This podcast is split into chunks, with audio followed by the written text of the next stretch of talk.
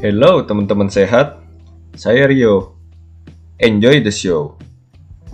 Episode 1 Terima kasih sebelumnya sudah mau mendengarkan podcast pertama saya. Pernah nggak sih teman-teman punya teman atau kerabat atau bahkan keluarga yang lagi sakit atau yang pernah sakit? Muncul pertanyaan besar di pikiran saya, berapa banyak sih orang sakit yang ada di satu kota, satu negara, atau bahkan di seluruh dunia? Dan apa penyebabnya ya kira-kira? Apakah faktor lingkungan, keluarga, atau pola makannya, atau bahkan tingkat ekonominya? Dan dari situ saya terpikir bahwa apa sih yang membedakan antara orang sakit dan orang sehat? Nah, dari situ maka saya kepikiran membuat sebuah podcast yang isinya tentang edukasi dan motivasi supaya teman-teman bisa tetap sehat dan menjaga pola hidup sehat.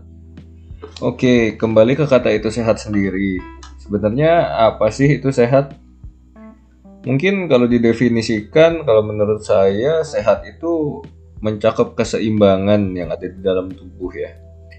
Nah, keseimbangannya itu ada lima faktor ya.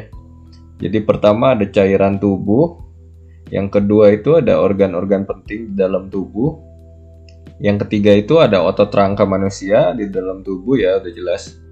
Serta yang keempat itu ada tulang dan yang terakhir ada lemak. Nah, jika ke, uh, kelima elemen tersebut bisa kita seimbangkan, maka kita dapat meminimalisir resiko-resiko penyakit yang ada yang akan muncul di, di tubuh kita. Tapi sebenarnya esensi sehat itu apa sih teman-teman kira-kira? Apakah hanya sekedar yang penting saya tidak sakit, maka saya sehat? Atau yang bagaimana? Sebenarnya untuk menjadi sehat itu ada beberapa cara ya. Namun secara garis besar itu uh, sehat bisa didapatkan ketika kita uh, melakukan preventif terhadap suatu penyakit atau melakukan tindakan yang kuratif atau menyembuhkan dari suatu penyakit. Nah, jadi ketika kita masih sehat, untuk tetap menjaga sehat kan itu murah ya sebenarnya.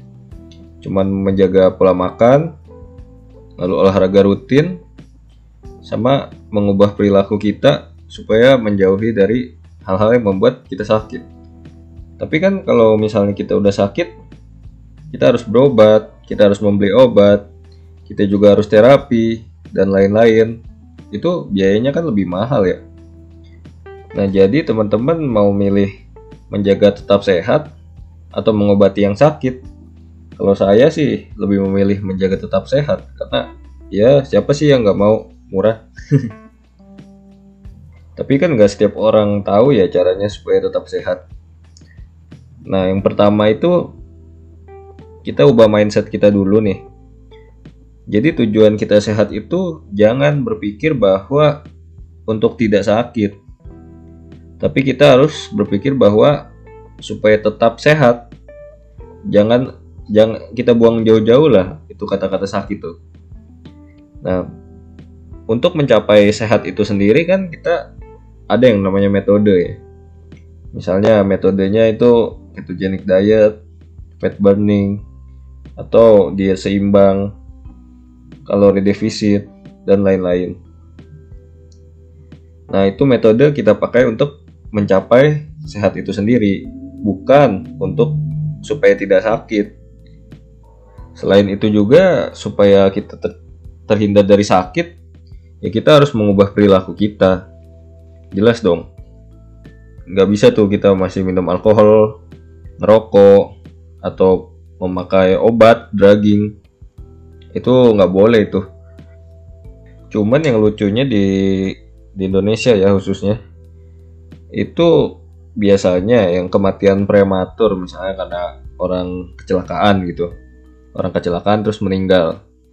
Nah yang jadi penyebab kematiannya pasti kecelakaan dong. Di berita-berita ataupun di media-media pasti yang diberitakan itu seorang pemuda meninggal karena kecelakaan. Padahal misalnya si pemuda tersebut itu udah kena penyakit jantung atau bahkan dia diabetes, hipertensi dan penyakit-penyakit komplikasi lainnya itu tidak tidak pernah tuh diberitakan seorang pemuda meninggal karena diabetes tidak tertolong. Pernah nggak dengar berita kayak gitu? Jarang kan? Biasanya yang diberitakan itu pasti aktivitas terakhir si korban itu yang disorot sama media atau sama berita dan lain-lain. Sehingga menimbulkan seolah-olah itulah penyebab kematian orang tersebut. Padahal kalau misalnya kita telah lebih lanjut, mungkin saja orang tersebut memang sudah punya penyakit bawaan yang yang bisa menyebabkan orang tersebut men menyebabkan prematur kematian juga gitu. Jadi paham ya teman-teman ya, uh, kita ubah mindset bersama-sama nih supaya kita itu sehat bukan untuk menghindari sakit. Tapi kita itu sehat ya untuk hidup bahagia. Seperti itu teman-teman. Ketika kita sudah punya mindset sehat untuk bahagia, maka kita pasti akan menghindari hal-hal yang menyebabkan kita sakit. Lalu kita akan lebih semangat untuk memotivasi diri sendiri supaya menjaga pola hidup sehat. Oke, untuk pola hidup sehat kita akan bahas di episode berikutnya. Di sini Rio, thank you for listening. Sampai ketemu di episode berikutnya.